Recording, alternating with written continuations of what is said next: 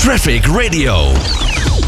Nederland is een uh, scooterland. Uh, het is een populair voertuig in ons land. En je ziet ze eigenlijk overal rijden. En meestal dan op benzine. Toch is de vraag naar een elektrische scooter ontzettend groot. Zo is de helft van de verkochte scooters van de afgelopen vier maanden elektrisch. Dat is gebleken uit de cijfers van de brancheorganisatie Rijvereniging. Aan de telefoon hebben we Martijn van Eikhorst. Hij is sectie manager scooter bij de Rijvereniging. Martijn, een hele goede middag. Goedemiddag. Ja, de afgelopen eh, vier maanden een uh, bijzonder hoog aantal verkochte elektrische scooters. Wat is de oorzaak van deze toename? Nou, die toename die is al uh, geruime tijd bezig. Je ziet nu dat hij dat die doorzet. Niet alleen bij snorfietsen, wat hij altijd al deed, nu ook bij bromfietsen. Ja, en, en waarom is dat? Want uh, als ik naar de auto kijk, dan is de auto nog helemaal niet zo ver dat de helft van de verkochte auto's elektrisch zijn. Bij de scooters is dat wel zo. Is de, de kwaliteit van een elektrische scooter gewoon een stuk hoger?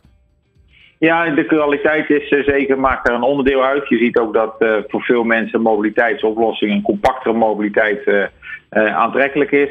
Uh, duurzaming is natuurlijk ook iets wat je steeds vaker hoort binnen de plannen van uh, gemeentes en steden. Ja. En dan zie je toch ook dat het de mobiliteitsinvulling uh, invult. En het staat in het klimaatakkoord. En dat zorgt ervoor dat de industrie ook daarin stimuleert. Kijk, dus de, de, industrie is er ook klaar voor, voor deze toename? Nou, als we er klaar voor zijn, die transitie is volop gaande.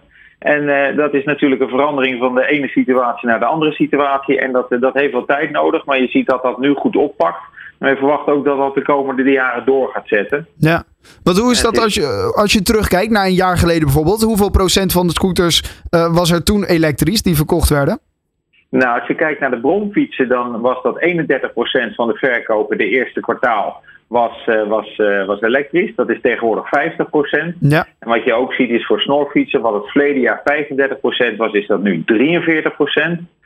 Wel moet ik die kanttekening maken dat je ziet voor snorfietsen dat de verkopen eh, eh, enigszins gestagneerd zijn. Waar het vroeger altijd een verhouding was tussen bromfiets, snorfiets, een derde uh, bromfiets, twee derde snorfiets, is het nu 50-50 geworden. En dat heeft een sterke relatie tot de komende helmplicht. Want helmplicht ontmoedigt ja. eigenlijk het product.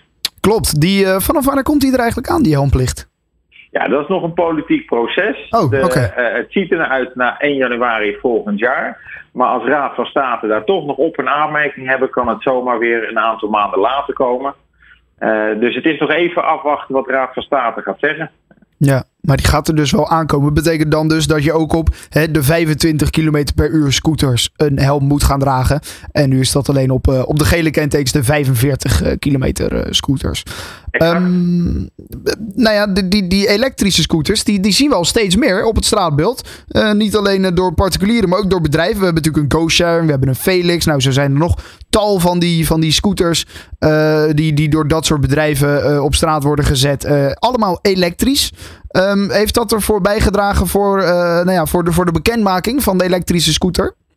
Uh, dat heeft er zeker aan bijgedragen. Uh, het groot publiek heeft toch een, in contact gekomen met het product. Heeft hem eens een keer gebruikt, geleend of regelmatig ja. gebruikt.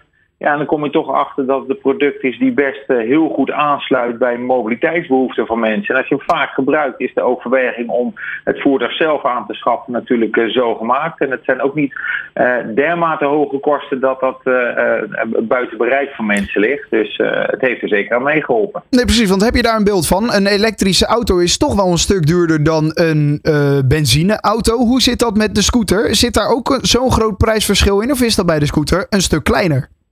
Ja, kijk, een auto is natuurlijk een stuk complexer, dus daar kan ik, kan ik niet veel over zeggen. Als je kijkt naar, uh, naar de scooter, is het een compact voertuig. Uh, je ziet die techniek, uh, want in 2012 is er al eens een keer elektrisch geïntroduceerd, maar is kwalitatief was dat niet wat, wat men ervan hoopte. Nee. Tegenwoordig zie je met de lithium-ion batterijen en de kennis natuurlijk wel flinke verbeteringen, worden de ranges gehaald. Uh, uh, je hebt verschillende kwaliteiten, daar moeten we ook eerlijk over zijn. Mm -hmm. Maar de algemene kwaliteit is van die aard dat dat echt wel de standaard langzaam gaat worden. Juist, dus ook de kwaliteit, de afstand, de range die je kan maken met zo'n elektrische scooter, is dus ook gewoon aantrekkelijker geworden in de afgelopen jaren. Absoluut, absoluut. En je ziet ook, hè, dat noemen wij de mobiliteitsladder, dat voor iedere afstand een mobiliteitsproduct er is dat goed daarbij past.